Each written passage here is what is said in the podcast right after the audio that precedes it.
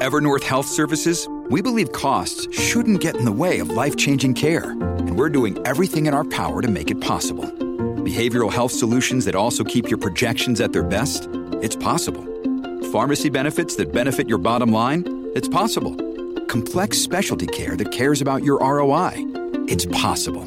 Because we're already doing it. All while saving businesses billions. That's Wonder made possible. Learn more at evernorth.com/wonder. Hey guys, uh, so welcome. Uh, we're going to go over the executive branch test. Remember, the executive branch is over the bureaucracy and the president. We did the president kind of uh, right after fall break, and then the uh, bureaucracy uh, the last few days. Um, test is Thursday, November 5th. Remember, that's the asynchronous day that we have uh, going on here at Collinsville. If you're at school, you know, I won't see you because you'll be in your advisement all day. If you're digital, just log in at some point and take the test. Uh, it is on eClass. It'll be on the front page of the eClass page. So uh, just get that done. Uh, if you complete the study guide that uh, was available to you on Wednesday and put in the Dropbox, that is going to be extra credit on this test. So, you know, if you did it then, that's great. If you want to do it now, uh, go along as I go over the, the questions and answers that's perfectly acceptable also and get it turned in.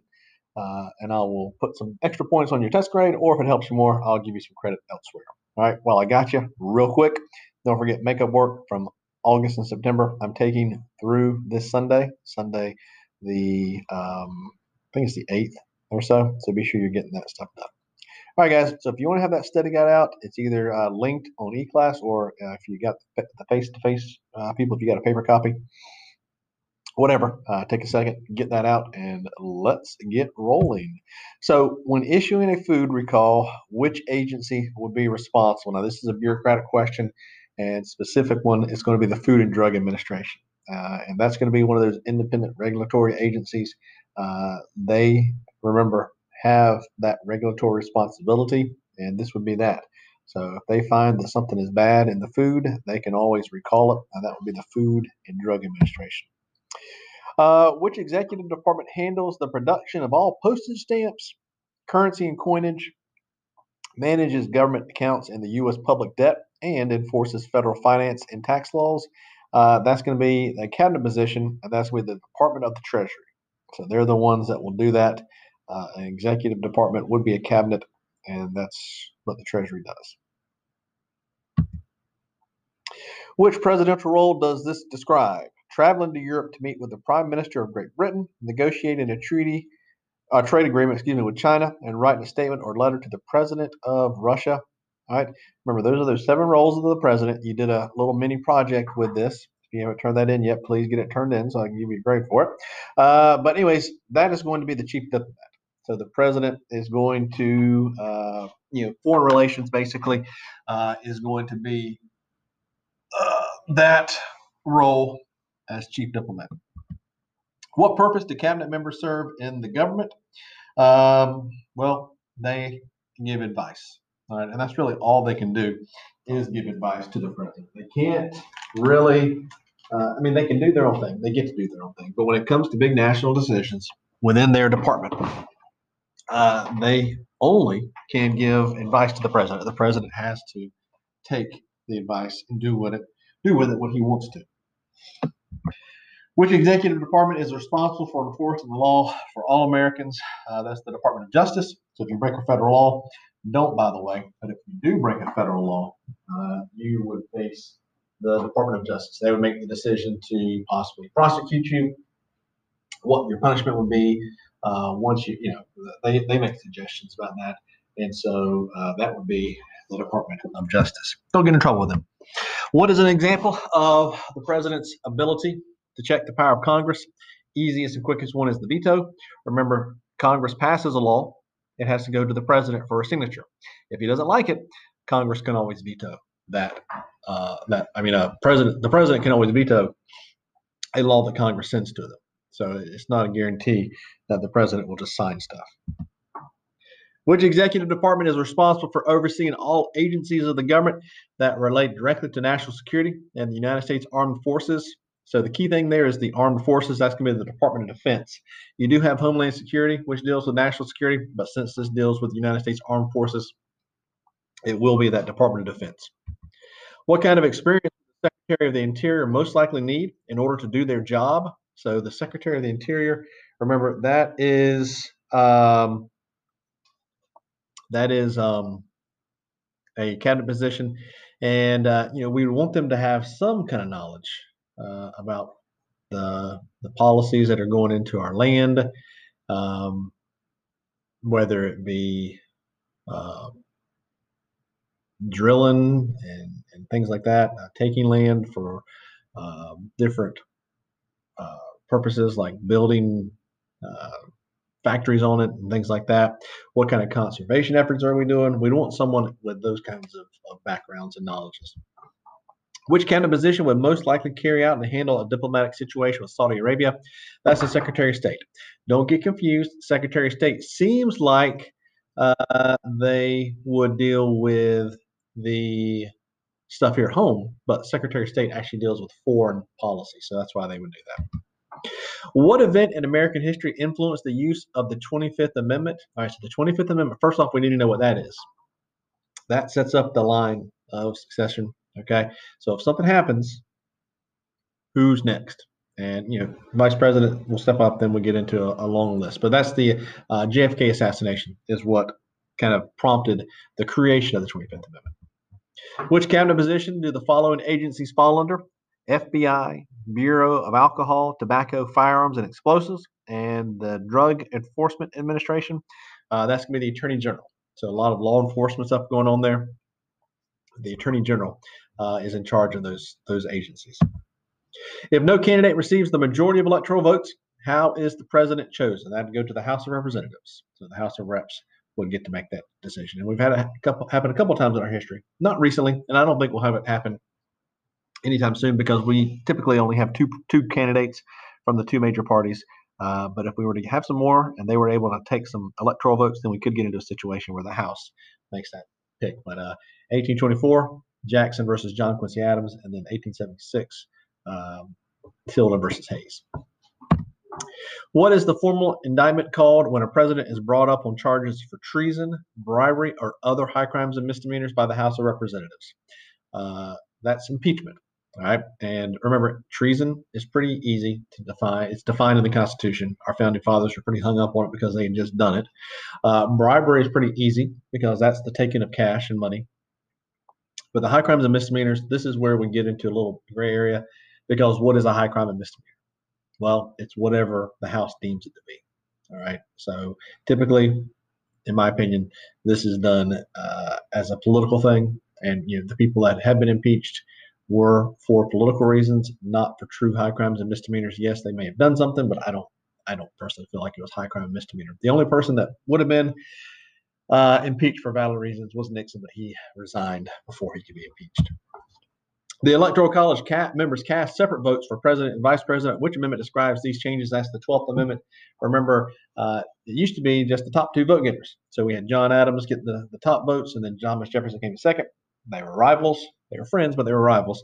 And so they became president and vice president. That'd be like uh, this go around. Uh, if Biden does win, you know, Biden's the president and Trump's now the vice president. That wouldn't work out too well. All right, so now we have uh, a way to separate that. Which role is the president using when he is endorsing a candidate? Uh, so if he endorses a House member or a Senate member or governor or something like that uh, from their party, that's going to be the party leader. All right, so that is the party leader. What does the 20th Amendment primarily do? It reduces the lame duck period in the federal government. So we had the election on November 3rd. And it used to be that the new president would not go into effect to be inaugurated until March. So that's a long time period with a president that people know is going to be leaving office. So let's shorten that time. And so that's why they made it January 20th. So they reduced the time by two months that we have a president in there with really no power. Because if you're going out of office, who's going to work with you, really? What is a criticism of the Electoral College? Well, the winner of the popular vote might not win the presidency. So you know, we saw it in the 2016 election where the uh, popular vote went to Hillary Clinton, but Donald Trump won the Electoral College, and that's a that's a criticism. They people consider and say, well, my vote doesn't matter, it doesn't count, but it, it does because your candidate has to win uh, the state that they're in to get those electoral votes. What are the written qualifications for the President of the United States? Natural born citizen, 35 years old, and a resident of the country for 14 years. Guess what? I can be that. What are the informal qualifications for President of the United States, though? All right. Um, and this is just stuff that we looked at uh, from, you know, over the years. Uh, there's any number of answers. I'm not going to go through all of them, but you know, we said wealthy, educated, military experience, political experience, um, family person, charisma, you know, all kinds of things that we, we look for in a presidential candidate that's not in the Constitution. What agencies make the rules for large industries and businesses that affect the public?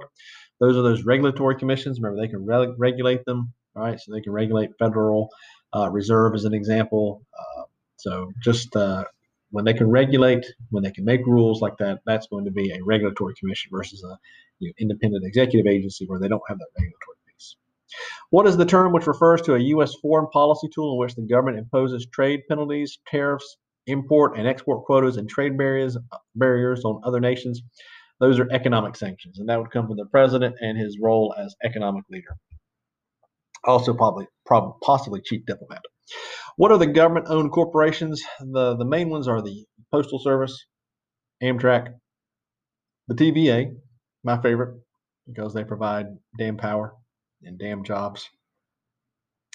And then the Federal Deposit Insurance Corporation, the FDIC. Go to your bank next time. Next time you go to your bank, if you do, if you do live and in-person banking, and see if they have a sticker that says FDIC protected. The U.S. government contains numerous agencies to enforce laws and protect rights. What is the overall purpose of the Securities and Exchange Commission, the SEC? So, not the Southeastern Conference, if you're a football person, uh, but the Securities and Exchange Commission. And they basically regulate Wall Street. They're going to protect, you know, if you're an investor, they want to protect you from illegal practices by the businesses, uh, protect you from fraud. All right. Uh, businesses that are selling stock have to do full disclosure, meaning they have to make uh, as much information you know as as possible, as legally possible, and uh, uh, you know to the to the public. So the SEC. This is who got Martha Stewart in trouble. Uh, which presidential role is being used when doing the following? Inspecting an army base and observing a training exercise, deploying troops to protect an American embassy overseas, and authorizing the use of military force against an enemy nation. That is the commander in chief. Pretty simple. That's to me, that's the easiest role. Which amendment changed the way the vice president was elected? The 12th Amendment. Going to kind of talked about that. How many terms can a person be elected president of the United States as defined by the 22nd Amendment of the U.S. Constitution? Remember, this because of FDR running four times and winning four times. Uh, so the most that the president can serve is two terms or 10 years. Now, remember, the 10 years thing um, is based on taking over as a vice president, taking over as president. If someone takes over with less than two years left, that does not count as a term. So let's say Joe Biden wins, and uh, he he resigns, you know, in year three. Okay, Kamala Harris will take over. That would not be part of her term, so she could run and fin- or finish that up, then run for a sec- uh, run for her first presidency, and then uh, have four t- years there, and then get a second term, another four. That'd be ten years. Now, if something was happening, if Joe Biden is elected and something was happened to him uh, on you know July fourth, of 2021, that's going to count as one of her terms. So she would get this this full basically term, and then run for reelection. Uh, which presidential role is being described? Now is the time to jumpstart job creation, restart lending, and invest in areas like energy, healthcare, and education that will grow our economy, even as we make hard choices to bring our deficit down. Um, a couple of things could possibly, your chief economist, economic planner, chief agenda setter, uh, any number of those things could be uh, this role, but you know, dealing with the economy there. What is the term as described by the Constitution for a formal agreement between the U.S. and foreign nations? Those are treaties. We used to sign these all the time. Like we sign them as much as we used to. What is the correct line of succession of the presidency? After the president is gone, the vice president would take over. If something's wrong with them, the Speaker of the House, and then the president pro tempore, and then we get into the cabinet. Hopefully, nothing like that ever happens. Uh, but if something was to happen, uh, that would be the line of succession. What executive department was added in response to domestic terrorism following 9 11? That's the Department of Homeland Security. They were created back in 2002. Which role is the president using when he's constitutionally bound to enforce the acts of Congress, the judgments of federal courts, and treaties? That's his role as the chief executive. So when he's enforcing the laws, this is what he spends most or should spend most of his time in, is the chief executive role. When citizens vote for the president in November, what type of election is this called? It is the general election. So this is the general election. How many electoral votes are needed in order to win a presidential election? 270. So 270. Right now, at the time of this recording, we're in limbo because we don't know some of the states, so no one has the 270. Uh, we'll have to watch the the you know the counts as they come in and see who gets which states to finish off and get that 270. What is an example of military intervention? There's any number of things you could pick here uh, to write. You know, uh, going back to the early 90s, we went into Iraq, you know, to stop the um, the invasion of Kuwait by the Iraqis. Uh, we have troops in Afghanistan after 9/11. Just uh, any number of, of military operations there. All right, guys. So that is the test review. Let me know, as always, if you have questions, email, remind, uh, whatever you want to. Uh, I can respond most of the day tomorrow. I do have a couple meetings that I'll be in. So uh, if you're you're looking to respond or uh, looking for a response, if I don't respond right away, it's probably because I'm in a meeting. But feel free, free to reach out by a remind or email. Either one is fine. All right, guys. Uh, good luck. Enjoy your asynchronous day, and I will see y'all on Friday.